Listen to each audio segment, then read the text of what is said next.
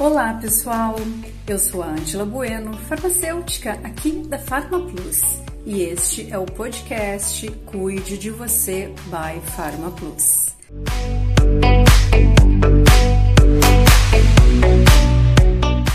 Dando seguimento ao tema do Outubro Rosa, hoje nós vamos conversar sobre alimentação e câncer de mama. E nossa convidada especial é a nutricionista Aline Kirchner, nutricionista oncológica pelo INCA, mestre e doutora em cirurgia pela URGS. Aline, querida, seja muito bem-vinda ao nosso podcast e muito obrigada por aceitar o nosso convite. Muito obrigada também pelo convite honroso. É uma delícia estar aqui compartilhando com vocês informações sobre nutrição e câncer de mama, não só no Outubro Rosa, mas em todos os dias, do dia a dia né, das mulheres como um todo, também de alguns homens que também podem ser pacientes. Com certeza. Aline, conta para os nossos ouvintes por que tu te especializaste dentro da nutrição na área de oncologia. Isso é uma história bem longa, mais de uma pessoa verborrágica como eu.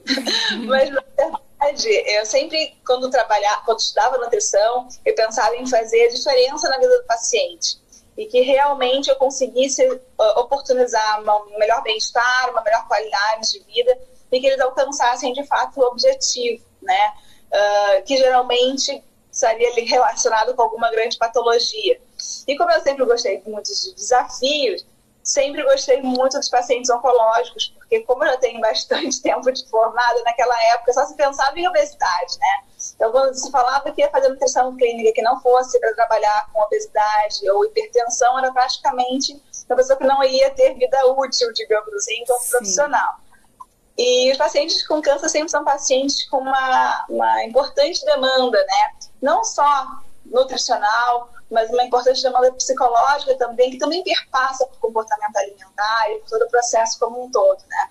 Até porque tem múltiplas esferas, na parte de tratamentos clínicos, tratamentos cirúrgicos, e eu percebi que, de fato, a gente poderia proporcionar o, o alcance pleno né, da terapia, a gente pode participar de uma renovação de vida, de um momento onde o paciente de fato consegue se reorganizar enquanto pessoa, né? novas vidas são realmente uh, revividas, digamos, ou renascidas, entre aspas, né? depois do diagnóstico de câncer. E aí, dentro da oncologia, eu me encontrei também numa parte que é, seria a parte cirúrgica, né, com geralmente pacientes em cirurgia oncológica, depois inclusive fiz meu mestrado, meu doutorado aqui nas ciências cirúrgicas da com, com esse objetivo de trazer, enfim, um olhar, uma avaliação nutricional que condiga realmente com o que o paciente necessita, né? E é muitas vezes muito mais do que uma dieta branda ou pastosa, né? Com 4 gramas de sal ou com 1.800 calorias, e sim uma alimentação que precisa estar reorganizada desde o momento da prevenção ao processo dos tratamentos, né, propriamente dito, sejam eles curativos ou paliativos, e também no momento da pós-cura, né, numa prevenção de um novo tumor ou até mesmo de uma nova situação relacionada ao câncer. Né? Então, realmente acho uma área extremamente uh, encantadora, desafiadora, e eu acho que essa sensação de tá, estar realmente fazendo a diferença na vida do paciente me encantou já há 20 anos atrás e segue me encantando e é a razão dos meus dias. Sim, existe uma demanda, infelizmente, cada vez maior, né, Aline? E, e uma demanda que talvez não estivesse sendo é, cuidada, né? Tendo esse aporte, né? Com certeza. E, na verdade, é muito importante sempre é, destacar, né? Que, infelizmente, é uma, uma demanda crescente não só no Brasil, como no mundo inteiro, né? E que praticamente em todos os principais tipos de câncer, a nutrição está intimamente relacionada, Sim. né? Então, seja pelo desenvolvimento do tumor, né? Então, a gente sabe que, é, por exemplo, a obesidade está relacionada intimamente com uh, vários tipos de câncer, em especial a gente já falou de outubro rosa hoje aqui, né? O câncer de mama, uh, especialmente em mulheres pós-menopausa, está extremamente associado com a obesidade, que seria traduzido por excesso de gordura corporal, né? E muitas vezes ainda tem muita gente que uh, confunde com o número que aparece ali na balança, né? Ah, eu estou mais pesado, menos pesado, e é esse o problema. E a gente sabe que de fato não é necessariamente, né? Sim. Essa correlação. E é importante justamente entender esse, essa, essa, essa importância, né? Desse, desse momento que quanto mais gente está doente, obviamente mais gente precisa ser tratado, precisa ser visto, né? Precisa ser acompanhado para que consiga atingir o seu propósito terapêutico ao longo da sua jornada anti-câncer. Sim. É... E Aline, assim, já, já comentaste uh, sobre a alimentação, né, essa relação com câncer de mama. E claro, é um assunto assim para gente, é um assunto para uma pós-graduação, né? Mas assim, res, resumidamente, os pontos chaves dos nossos ouvintes assim, em relação à alimentação e o câncer de mama. De que forma a alimentação pode provocar o câncer de mama?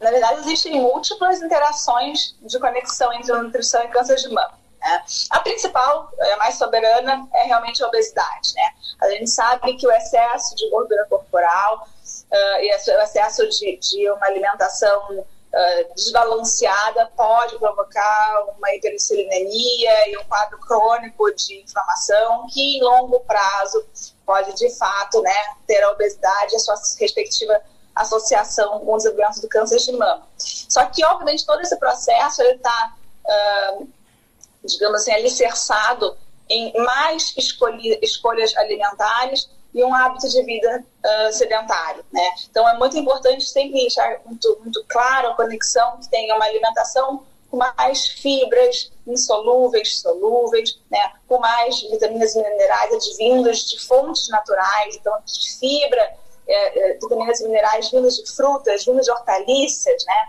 e não vindo de cápsulas nem vindo de remédios. Né? Então, a gente sabe que isso tem uma associação bastante importante. A gente sabe também que tem uma, uma, uma associação significativa à amamentação. Né? A gente já sabe que mulheres que amamentam têm menor chance de uh, desenvolver o câncer de mama.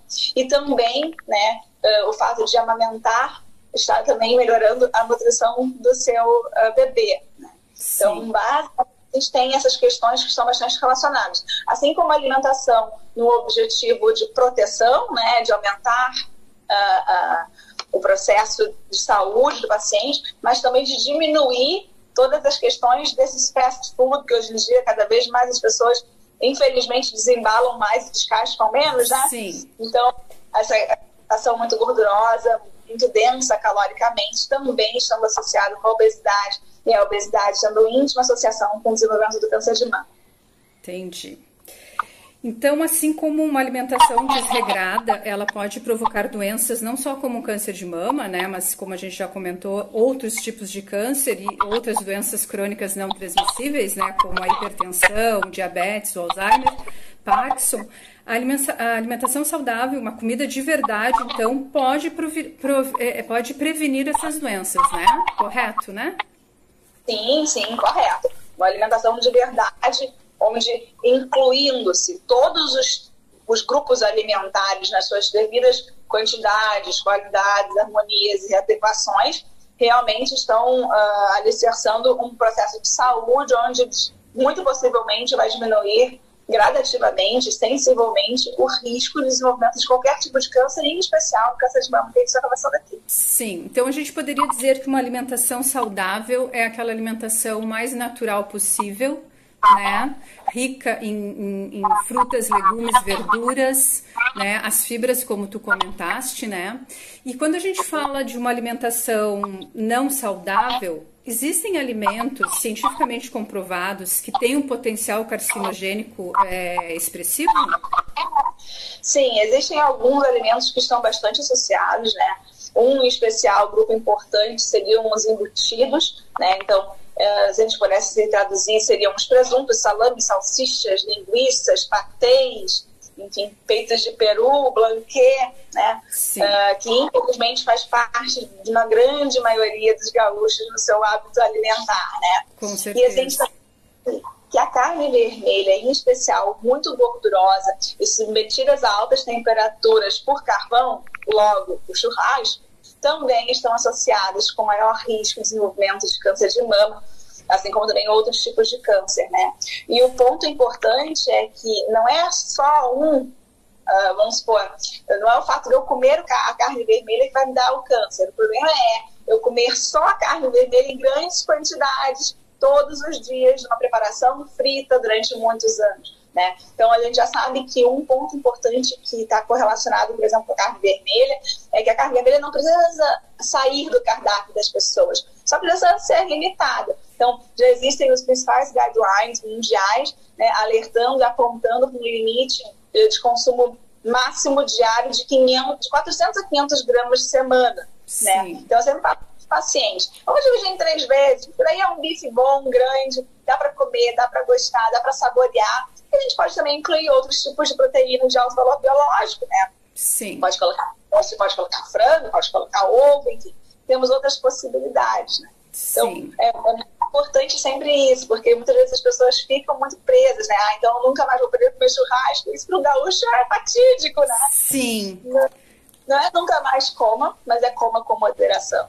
É, os hábitos, né, são os hábitos adquiridos, né, há muito tempo e aí o paciente realmente tem dificuldades, né, de mudar aquela cultura, né, principalmente é, relacionada à alimentação, que são que todos os dias nós nos alimentamos, né, então isso está embutido na nossa, na, na nossa mente, né, então é complicado e às vezes modificar um, uma maneira de comer, né? Então, por exemplo, não quer dizer que vai parar de comer o churrasco, mas não precisa só comer carne no churrasco, né? Pode fazer um brócolizinho ali. Uma delícia. Fazer, pode fazer um abacaxi com canela, que fica maravilhoso, que é delicioso, né? Sim. Brocolina na veia, fico brincando, né? Então, assim, também oferecer novas oportunidades para o paladar, né? Então, também é interessante enfim, ainda mais quando a gente está falando aqui também preponderantemente com mulheres, que a gente precisa realmente oferecer novas possibilidades para quem nós estamos né, cuidando tanto, que é a nossa família. Sem dúvida. E Aline, para a gente finalizar o nosso podcast, que mensagem tu gostarias de deixar para aquelas pacientes que hoje estão no processo de tratamento do câncer de mama? Já que tu acompanhas né, tão de perto essas essas lutadoras, né? Que eu considero lutadoras, porque o câncer de mama tem algo, acho que bem, é, claro, mais mulheres são acometidas, né, do que os homens, então tem uma relação, né, com o sexo feminino muito especial e as mulheres são mais fortes, eu acho, perante a doença do que os homens de modo geral, né? Não sei se tu concorda comigo.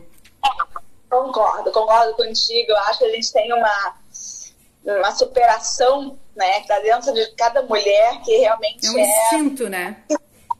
É, é uma força que a gente não sabe muito bem de onde vem, mas que ela surge, né, impetuosamente quando existe uma questão assim mais complicada uh, do diagnóstico. Porque o diagnóstico ainda tem um peso muito grande, ainda muitas pessoas olham o câncer como um diagnóstico uh, relativo ao óbito, né, à morte, e graças a Deus não é. Então, o objetivo real é de estimular as mulheres a buscarem os seus exames periodicamente, fazerem com, com profissionais uh, especializados, né, terem sim o domínio da sua vida, então entendendo quais são os possíveis fatores de risco, tentando dominá-los, né, não se deixar deixar-se dominar por eles, né. Então, tendo uma vida ativa fisicamente, ninguém está falando aqui para ser nadador nem corredor, né? Mas tomar pelo menos 150 minutos de qualquer atividade física semanal, beber bastante água, né? Água é água, né? Brincando, é H2O, não é H2O com chá, H2O com erva mate, não é H2O com, com frutinha, é água, né? Um corpo bem hidratado responde melhor a uma série de questões, em especial as pacientes que estão também sendo submetidas aos possíveis uh, tratamentos antineoplásicos, né? Uh, também é muito importante esse olhar especial com o estado nutricional. Então, se alguém estiver ouvindo aqui, conhecer algum, alguma paciente, né, enfim, que esteja passando pelo processo de câncer de mama, sempre indicar uma orientação nutricional adequada, porque muitas vezes as pessoas sempre uh, fazem essa conexão com a obesidade, mas durante o tratamento não é o momento efetivamente de emagrecer, né? Então Sim. é o momento que a gente conseguir identificar o estado nutricional da paciente para proporcionar que ela realmente consiga alcançar a plenitude dos seus tratamentos. E, obviamente, um corpo que está bem nutrido, ele responde melhor ao tratamento, ele, tem, é, ele alcança o objetivo final do tratamento. As pacientes conseguem passar com mais facilidade pelos efeitos colaterais que vão acontecendo ao longo do processo, né, vão diminuindo a toxicidade, que também é bastante desconfortável estar conectado com grandes deles, Sim. com grandes de terapias, né? Então é sempre importante esse olhar atencioso com o que se come, com o que se pensa, né, e com o que se age, sobretudo para conseguir estar no foco de uma melhor qualidade de vida, de um bem-estar e de um processo né, de tranquilidade de estar fazendo para o seu corpo o melhor que você pode fazer. Sim. Bom, Aline, foi uma honra né, te ouvir e aprender sobre este tema tão especial.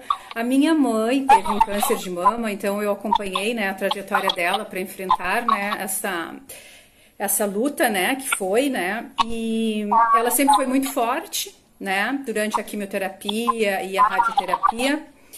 E ela teve alta, né, após cinco anos, então, de acompanhamento. Ela foi, né, meu maior exemplo, porque hoje ela já não está mais aqui, mas eu sempre admirei muito a força que ela teve, né, apesar das suas fragilidades, para enfrentar a doença, né.